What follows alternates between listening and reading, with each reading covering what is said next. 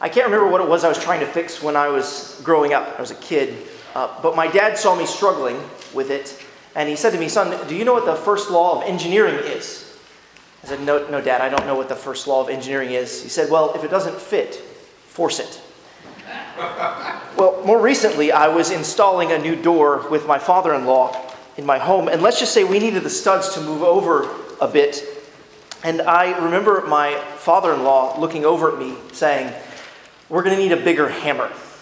Go get the sledgehammer. Uh, and so I did. And uh, we needed things to square up, and uh, we got to square by submission, but we certainly forced it. Uh, to be clear, the, the first law of engineering and the first law of construction is not if it doesn't fit, force it. But that's often the way we approach life, isn't it? I mean, if it doesn't fit, sometimes we try to force it. Uh, maybe you've tried that before with a relationship or with a housemate. Maybe you've tried that before with a job, a career, or a work schedule. Maybe you've tried it with handling your finances. Maybe you're trying it with something right now.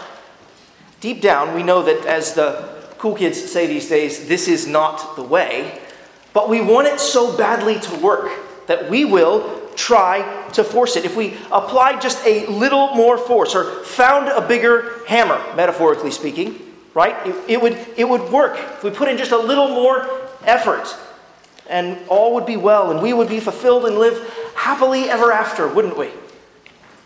Well, the truth is, it rarely, if ever, works out, doesn't it? Our use of force usually fails and often brings more burdens than blessings. That's actually what we see in God's word today in Genesis 16. In this chapter, we see Abram and Sarai force it, so to speak. Uh, they tried to fulfill God's promises of having a son by human force, and we certainly learned that this is not the way. Uh, more than that, we learned that the fulfillment of God's promises comes by God's power. God's son will come by God's strength. And that means that Abram and Sarai and the people of Israel and we often have to wait patiently upon the Lord rather than forcing our own agenda, forcing our own timing, forcing our own plan. Rather than using force, we need to exercise faith. And I pray that God would use His word this morning to teach us to trust Him when we grow impatient in seeing His promises and purposes fulfilled in our lives. If you haven't done so already, let me invite you to turn in your Bibles to Genesis chapter 16. If you're using one of the Bibles provided, I believe that you can find the passage beginning on page 11. While you're turning there, allow me just to bring you up to speed on the context of our passage. Remembering the context of a passage is always important to rightly understanding the passage. So, in the opening chapters of the Bible, we're in the book of Genesis after all, the opening chapters of the Bible, God created the world, He created everything and everyone. He particularly made one man and one woman and placed them in a beautiful garden, gave them life and labor and love there in that garden. And it was there in that glorious garden that they rebelled against God's command. They decided to eat of the fruit of the tree of the knowledge of good and evil, which God had commanded them not to eat of. And so, in the face of that rebellion, they, they threw off God's God's good rule. But in the face of that rebellion, God was gracious.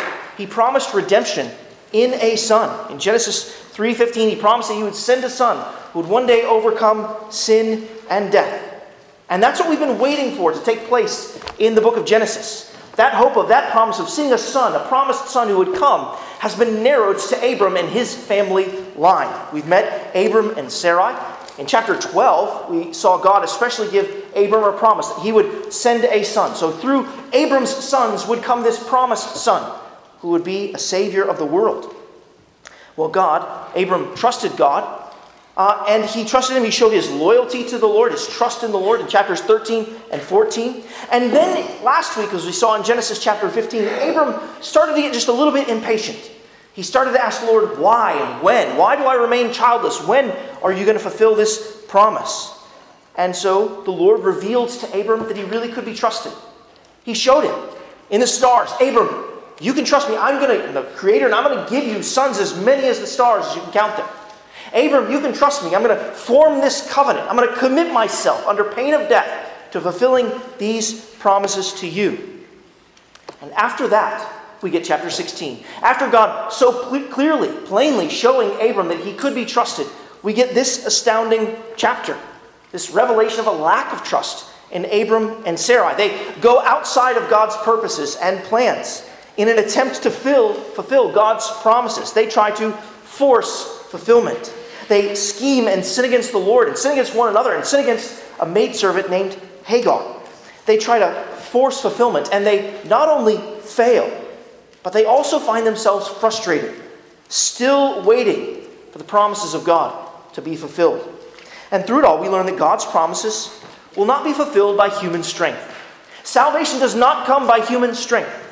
Instead, we should patiently persevere in trusting the Lord's providence and power.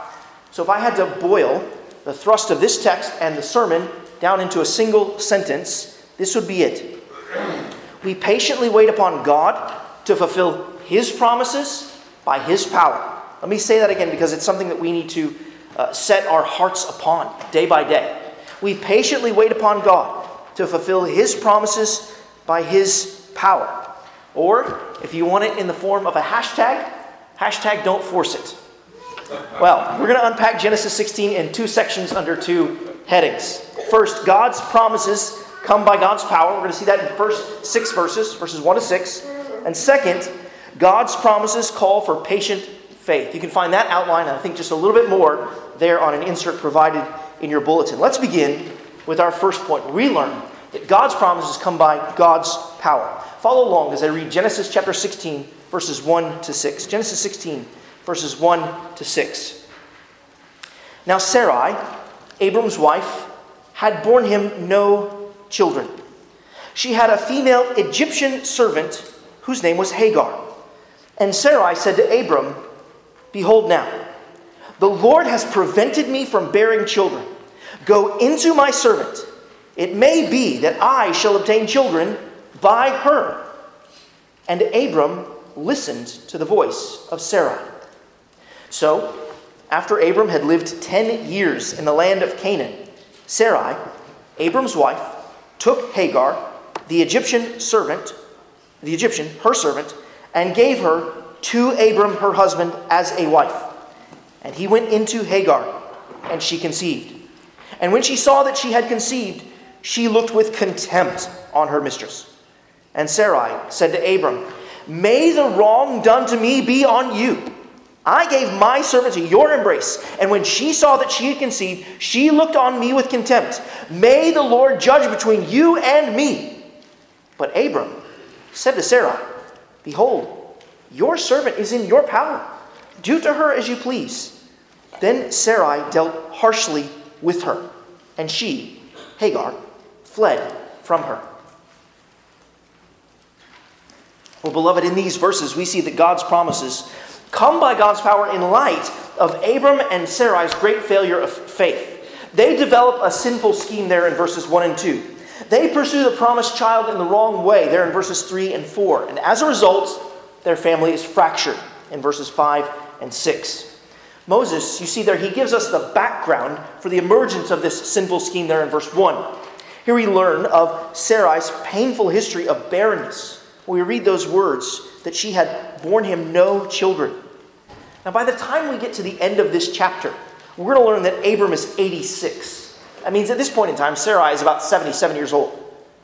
Uh, when the promises first came to Abram back in chapter 12, he was 75. That means roughly 11, 10, 11 years have passed before a son finally arrives in Abram's household.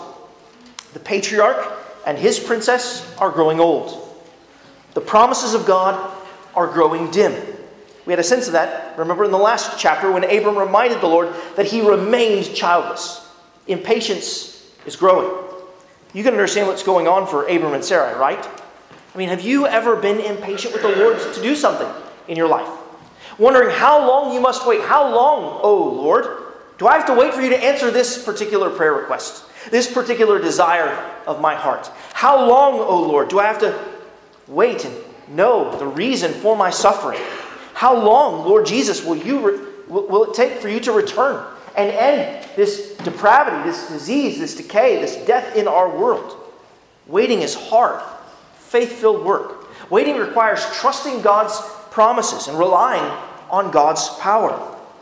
Moses, he ushers in a foreboding word when he tells us that Sarah had a female Egyptian servant whose name was Hagar. Twice, once in verse 2 and Once again in verse 3, Moses tells us that Hagar was an Egyptian. He doesn't want us to miss this detail. And do you remember what happened the last time there was barrenness in Abram's life? Back in Genesis chapter 12. Remember what happened when the land was barren? Where did Abram go? He went down to Egypt for help. He went looking to Egypt for relief. Abram endangered the promises of God by throwing his wife into harm's way. And he's kind of about to discard her yet again. He's about to go down to Egypt for help again. And those who were first listening to this book there Mount Sinai, the, the people of Israel, just been freed from Egypt, rescued from Egypt, they personally knew the temptation of what it was to go back to Egypt for help. At one point, on their journey out of uh, Egypt and across the wilderness to Mount Sinai, at one point in Exodus chapter 17, verse 3, they asked Moses, Why did you bring us up out of Egypt?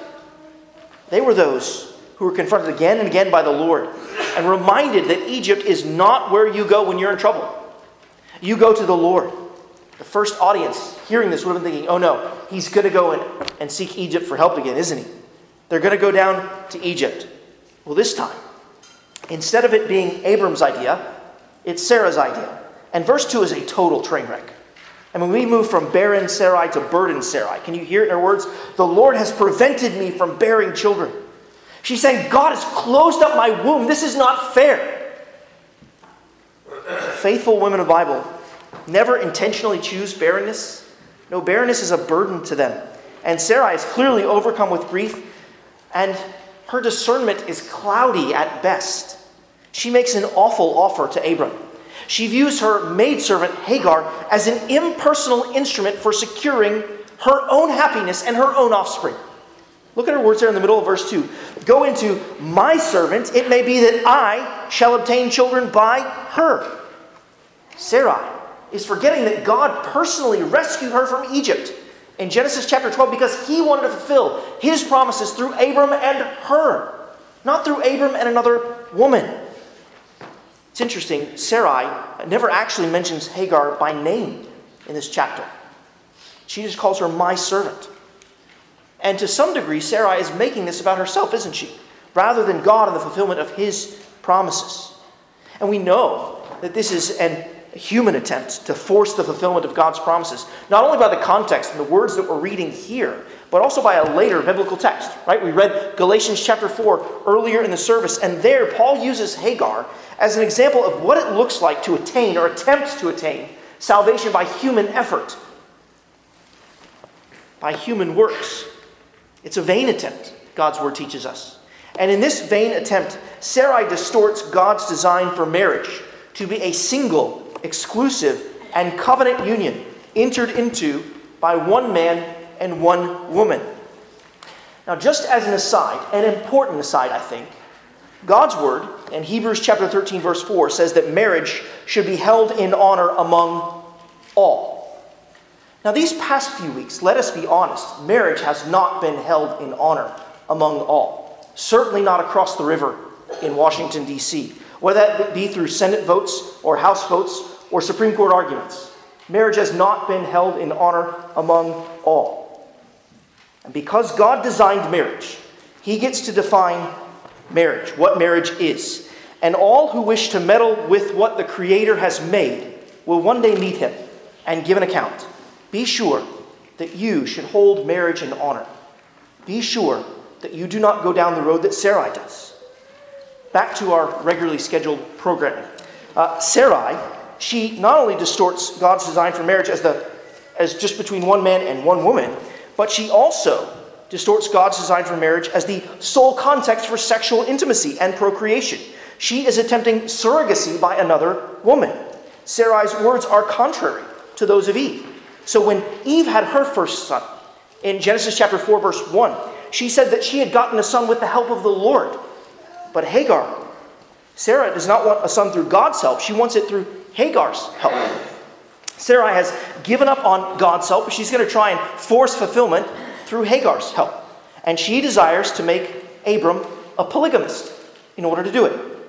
And as we learned in Genesis 2, when God brings one, one man and one woman together in marriage, he intends for them to be in only one marriage. God did not give Adam multiple wives. That's not God's design. The Bible never smiles on, condones, or promotes polygamy. It always shows us that polygamy is an unmitigated disaster, whether that be in the lives of the patriarchs, which we're about to see and going to see over and over again in the book of Genesis, or in the lives of kings like Solomon. Polygamy is sin and always wrong. Now, many scholars will point out that it was common custom in the ancient Near Eastern world to use a servant as a surrogate if the mistress was barren. But, beloved, worldly custom cannot be consecrated, sin cannot be sanctified. And the current trend of surrogacy, adopted by our popular culture, falls into this same category. The world's ways are never God's ways. It doesn't matter if sinful practices are common in our day. It doesn't matter if everybody is doing it. The Lord says, no, this is not the way. Trust me. Trust my design. Trust my pattern. Trust my promises. Trust my power. Now, did you catch how verse 2 concluded? It concluded like this And Abram listened to the voice of Sarai. Does that sound familiar to you? It should. It was the Lord's indictment of Adam in Genesis chapter 3, verse 17 when he listened to the voice of Eve, took of the fruit and ate. This is Moses, the author of Genesis. This is Moses' not so subtle way of saying, This is a sinful scheme, and the fruit that you are about to eat is going to be bitter. Now, beloved, let's be clear. This is not a Bible verse which tells us that husbands should not listen to the voice of their wives. That is utter folly.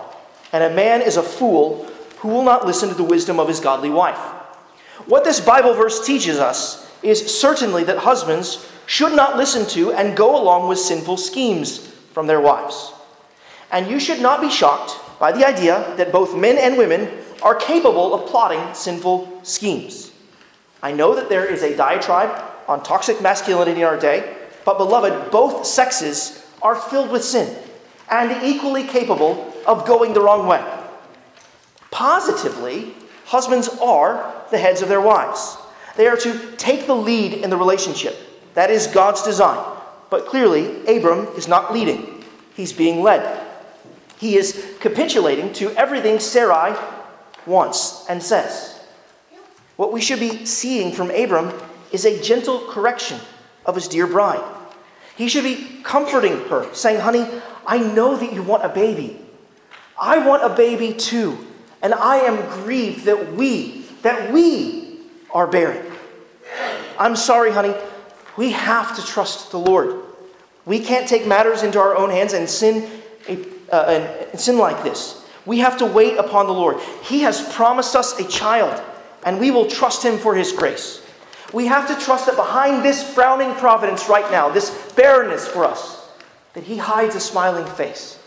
We have to trust that His purposes will ripen fast, that they're unfolding every hour. We have to trust that though this bud may be bitter, that one day, when it blooms, sweet will be the flower. Sisters, consider that sometimes you're going to have to trust that God is working through your husband, even when he says no. And even when your plans aren't sinful. Sometimes we come to decisions that aren't right and wrong decisions. They're kind of left right decisions. And sometimes your husband is going to choose to go right when you think that you ought to go left, and you have really good reasons for them. And those are hard times of disagreement. But trust that God is at work in and through your husband.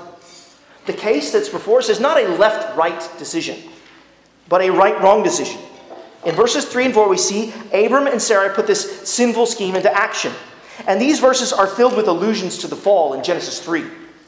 Like Adam and Eve before them, they go the wrong way. They waited long enough. They've lived 10 years in the land of Canaan, and Sarai can't wait any longer. She has a plan that looks good to her eyes. It is attractive enough, and apparently Hagar is attractive enough for Abram. And just like Eve took the fruit and gave it to her husband, that's the language of the fall in Genesis 3. Do you see what Sarai did? Sarai, Abram's wife, took Hagar, the Egyptian, her servant, and gave her to Abram, her husband, as a wife. So, contrary to God's design, Abram takes a second wife in Hagar and he consummates the marriage. He goes into Hagar. He sins and falls, just like Adam and Eve did before him. And do you remember what happened in the fall in the garden? What happened after the fall? Eyes were opened. What happens when Hagar conceives? Well, really, everyone's eyes are open, aren't they? Hagar sees her mistress in a new light, that she's lower than her, really. Sarai saw Hagar's contempt, and Abram should have seen that he shared the blame. What is left after going the wrong way through this sinful scheme? Well, nothing but a fractured family. Verses 5 and 6 are filled with regret, refusal of responsibility, and revenge. Look at how Sarai lashes out at Abram in verse 5. You remember after the fall in Genesis 3, the Lord told Adam and Eve that there would be conflict in marriage. What do we see here? Finger pointing at its finest. Everyone in this narrative is guilty of sin, but Sarai lays the blame at Abram's feet. May the wrong be done to me be on you. She even feels so right and righteous that she appeals to the heavenly court. May the Lord judge between you and me, she says. She forgets that when the Lord came to judge between Adam and Eve after the fall, he judged everyone. He judged everyone. And in verse 6, Abram abdicates again. And he even gives permission for Sarai to mistreat Hagar. He is attempting to wash his hands of the situation, of his sin. This is not manly, this is cowardly. Real men take responsibility for their sin, and Abram has real sin here. Real men take the responsibility for their sin. They confess their wrong, they seek forgiveness from the Lord and from those they've sinned against. Real men take up the temporal consequences of their sin and labor under them for the glory of God, rather than allow those consequences to fall on others. Abram should have shielded Hagar from Sarai's revenge, but he hands her over for harsh and heavy treatment, mistreatment. Notice how this stretch of verses concludes. Hagar takes off. Right? Consider what this means. Abram and Sarai's attempt to fulfill God's promises in their power totally failed. Even if God was going to make the child in Hagar's womb the child of promise, that child is no longer in the household. Hagar's left. So in the end, Sarai doesn't get the child she wanted. Abram doesn't get the happy wife that he wanted. Hagar doesn't get the home and husband she wanted. Sin doesn't give anybody any of what they wanted. Friends, brothers and sisters, let's just pause here and reflect on the fact, fact that sin did not bring satisfaction. Sarai is not any happier than when this chapter began. Abram is not any happier before he went along with this sinful scheme and went the wrong way. Sin did not solve the problem. Sin did not bring satisfaction. Sin did not fulfill the promises. But here's the thing in moments of temptation, sin always presents itself as the way to fulfillment. You need to understand this about sin.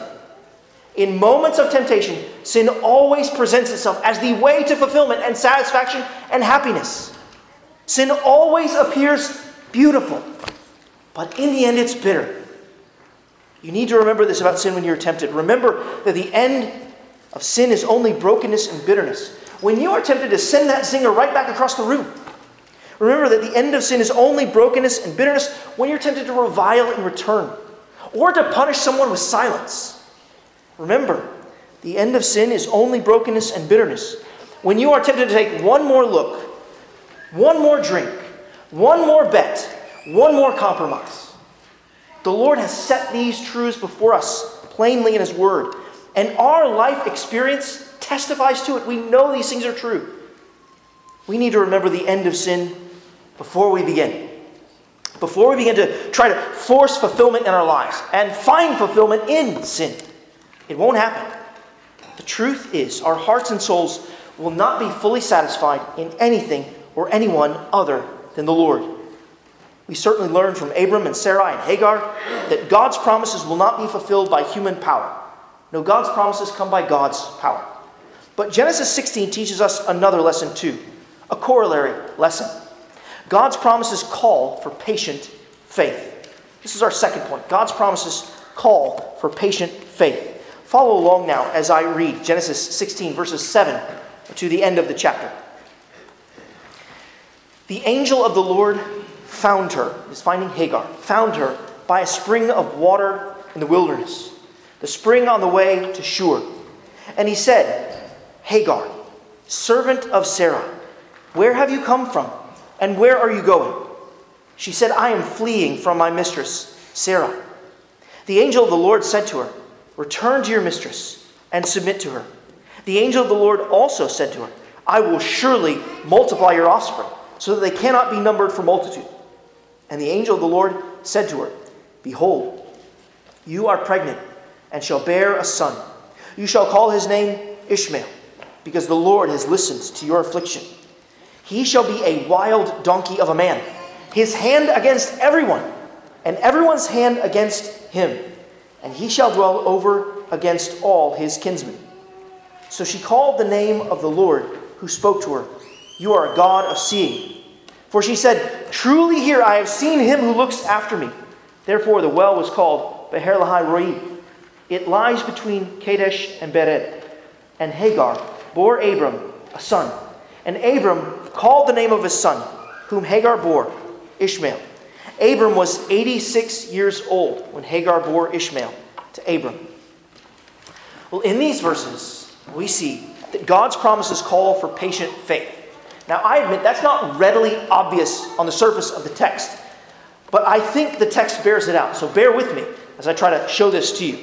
In these verses, we see the Lord seek out Hagar, verses 7 and 8 we see the Lord send Hagar back to Sarai with a promise, verses 9 to 12. We learn that the Lord sees those in the midst of their suffering and sin, verses 13 to 15. And we learn that the Lord sustains his promises, there in verse 16. One of the things I think should warm our hearts about this text is the Lord seeking out Hagar. What, what do you see there in verse 7? But that the angel of the Lord found her, which means that he was seeking her. Now, by the time we get to verse 13, it's clear that this angel of the Lord is none other than the Lord who spoke to her. So, this is what theologians call a theophany. That's a physical, visible manifestation of God in the Old Testament. How kind of the Lord to personally pursue Hagar. Consider her situation. She is on her way back to Egypt. That's the direction in which she's headed. She's actually kind of made it to the borders of Egypt. She's on her way back home to Egypt, pregnant with no husband and in the wilderness. Think of all of the difficulties she was facing in that circumstance. What worry would have welled up within her as she thought about finding shelter and sustenance for herself and for her baby? She is no doubt tired. Pregnancy is hard enough on a woman's body, and here she's traveling to boot. She is no doubt emotionally worn down. You know the old phrase, sticks and stones may break my bones, but words will never hurt me. That isn't true. I mean, Sarai's harsh words almost certainly hurt her. Abram's abandonment and removal of her protection no doubt hurt her. And in his kindness and compassion, the Lord is seeking her out. Not only is the Lord seeking out the one who suffered, but remember, he's also seeking out one who has sinned greatly. She is a sinner and in need of his grace. She was trying to force her own fulfillment and level up in marrying Abram and in treating her mistress with contempt. It's never right to treat another person made in God's image with disdain. And it's certainly not out of the realm of possibility that Hagar was trying to usurp the place of her mistress in the heart of Abram. See, I can have a baby, but she can't. Abram, you should love me more. She can give him children. Sarai, for now, cannot. Hagar is not an innocent bystander in this passage. She has her own sin in the course of events here. And the Lord doesn't leave her to her worries or to her weakness or wickedness. He seeks her and he finds her. He finds her by a spring, which we learn later is given the name of a well. This is a, an Old Testament woman at the well story. And we're actually going to get a number of those in the book of Genesis. But for now, we see, and we should be encouraged by the compassion that God displays toward Hagar. He seeks sufferers and sinners. Friend, I wonder if he's seeking you. I wonder are you running from something or someone or some situation? Are you running even from the Lord? Consider the Lord's compassion toward Hagar. Consider that his pursuit of you might actually be part of his plan in bringing you more good and grace than you've dared to imagine.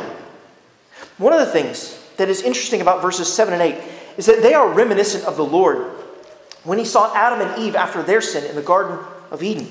The Lord's question, Where have you come from and where are you going? in verse 8 sounds a lot like his question to the first couple who was fleeing God's presence in Genesis 3. And what, what a kind of word did the Lord speak to Adam and Eve when he found them? He spoke a word of correction and consolation. And that's how he speaks to Hagar in verses 9 to 12. The Lord's word of correction comes out there in verse 9 when he tells Hagar to return to her mistress, Sarah, and to submit to her. Not only should she return to her husband, but the Lord intended for Hagar to learn humility in submitting to and serving Sarah. It's possible that her pregnancy made her proud. And instead of despising the authority that the Lord had actually set over her, Hagar needed to honor, to respect, and to submit to Sarah. But why would anyone willingly choose to endure suffering? Why would Hagar knowingly go back to that hostile environment? Because the Lord commanded her to. And that is reason enough. But she should also return because blessing is bound up with Abram and his household. Abram is the one that the Lord has promised to bring blessing through. You know, one of the default assumptions of our age is that we should never be disagreed with, or endure difficulty, or discomfort. That's why I think the spirit of this age is that the self is sovereign. And because the self is sovereign, it deserves a smooth, trouble free life where we're always satisfied. And in fact, another default assumption in our age is that everything and everyone has to be equal. There are no superiors or inferiors. And it is, of course, in that kind of environment where God's authority can be easily dismissed. And in fact, it's in that kind of environment where God Himself is easily dismissed. But, beloved, could it be that God intends for us to learn something about the way of Jesus through being disagreed with, through enduring difficulty or discomfort?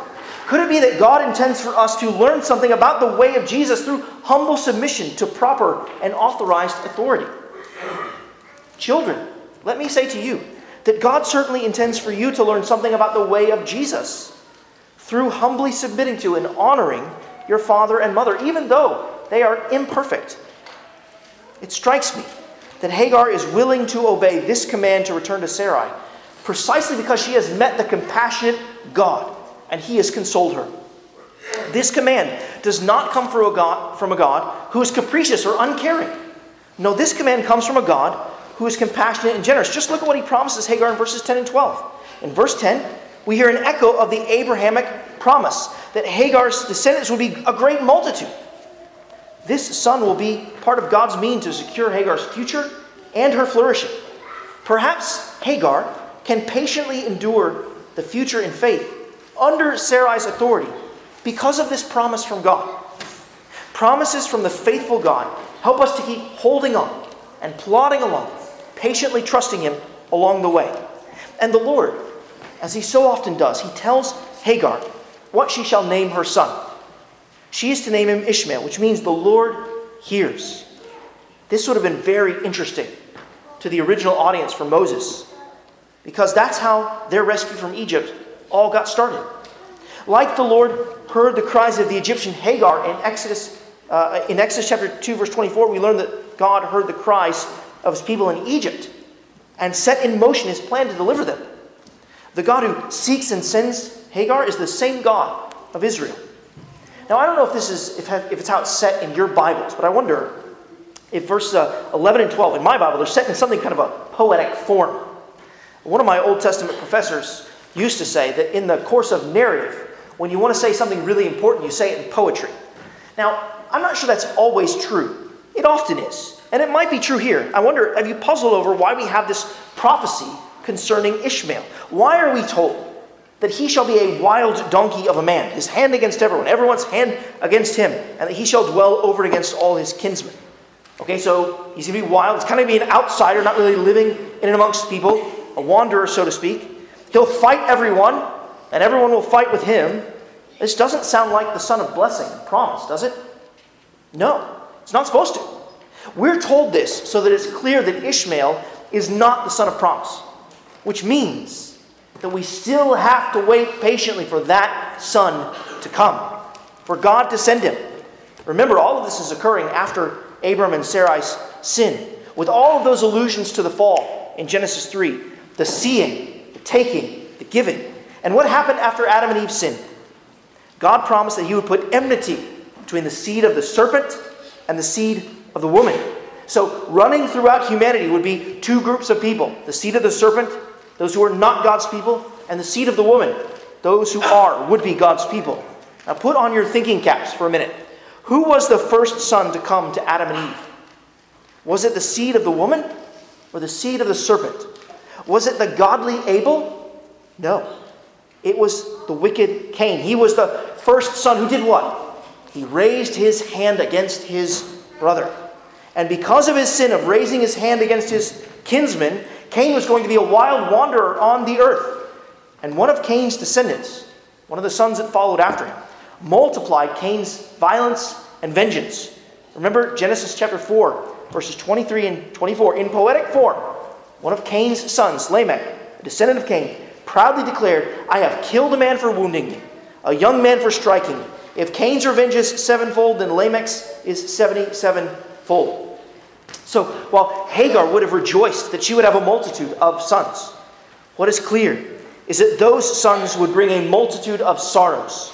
Ishmael is not the start of the line which will bring the Savior. He is from the line who will bring God's people sorrow down through the ages. Just as Cain came first and then Abel, so Ishmael came first and then Isaac. But Isaac and the son of promise have not yet come. So Abram and Sarah have to keep waiting, keep trusting, patiently.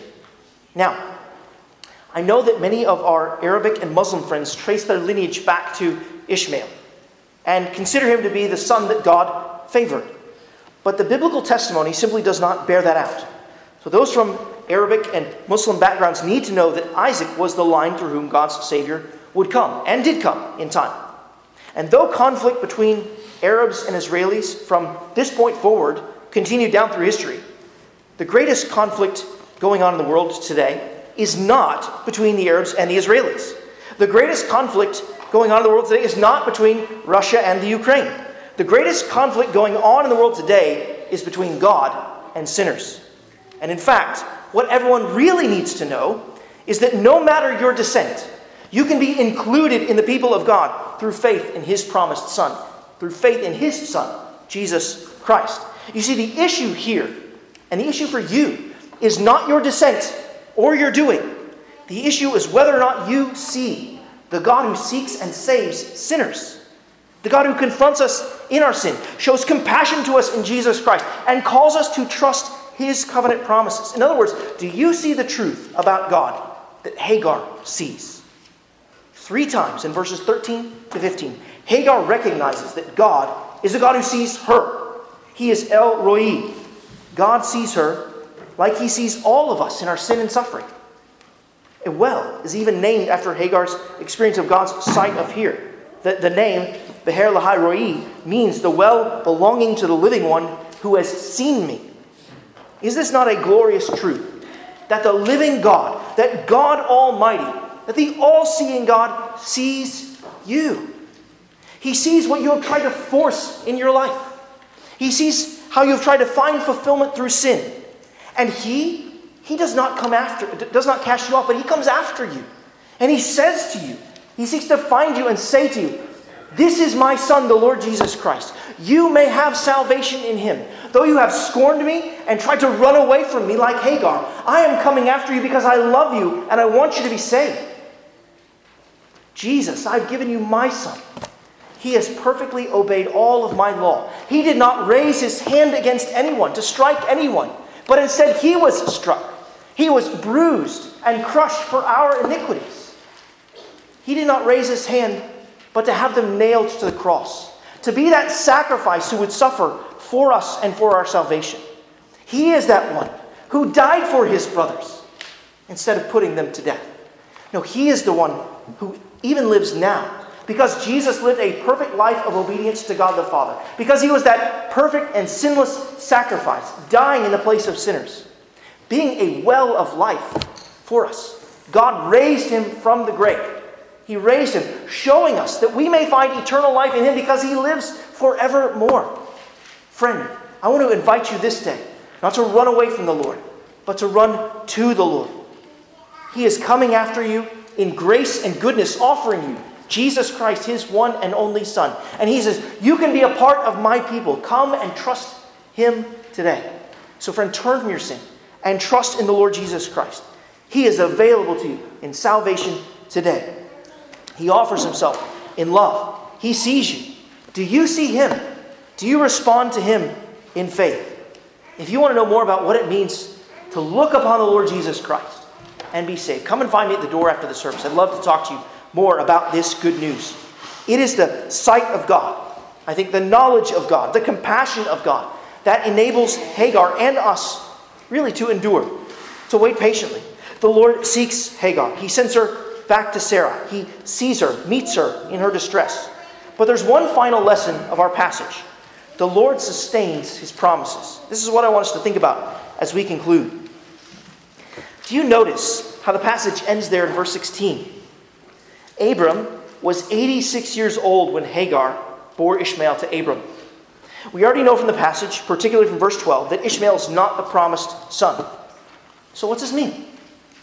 Well, since Abram remains alive, the hope of God fulfilling his promises through Abram remains alive.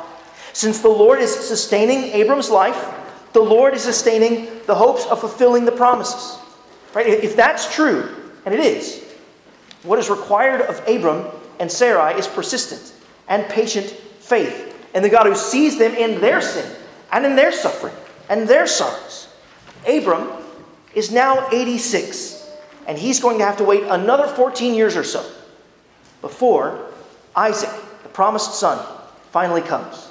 That God is keeping both of them alive and into their old age means that they have continued reason to hope, to be patient, not to force it, but to wait for God to fulfill his promises by his power in his time. Beloved, maybe you are waiting and waiting and waiting and waiting. Maybe, like Sarah, you're growing impatient and coming up with ideas to speed the process along. Maybe you're like Abram and you're willing to try just about anything. Before you try to force it, keep waiting and keep trusting God to fulfill his purposes by his power. Now, that doesn't mean you do nothing. No, you should keep doing and obeying all that he has revealed in his word. That's actually what Hagar did, right? God gave her a command. And what did she do? She obeyed it and went back. Patiently waiting also means praying and telling God, Lord, I know that you see me. I need you to act and sustain me while I wait for you to act. Patiently waiting also means that you do not take matters into your own hands form sinful schemes, or go the wrong way. You can trust that God sees you and seeks you and has saved you by his Son. Perhaps what he wants from us when we're tempted to force it is to let him bring out the bigger hammer. I mean, beloved, think about it. God has promised Abram at 75 that he would give him a son. Isn't a bigger hammer 86? But isn't an even bigger hammer 99? Older? God is orchestrating all of this so it is absolutely clear that He and He alone is the source of salvation. The fulfillment of these promises can only be found in Him.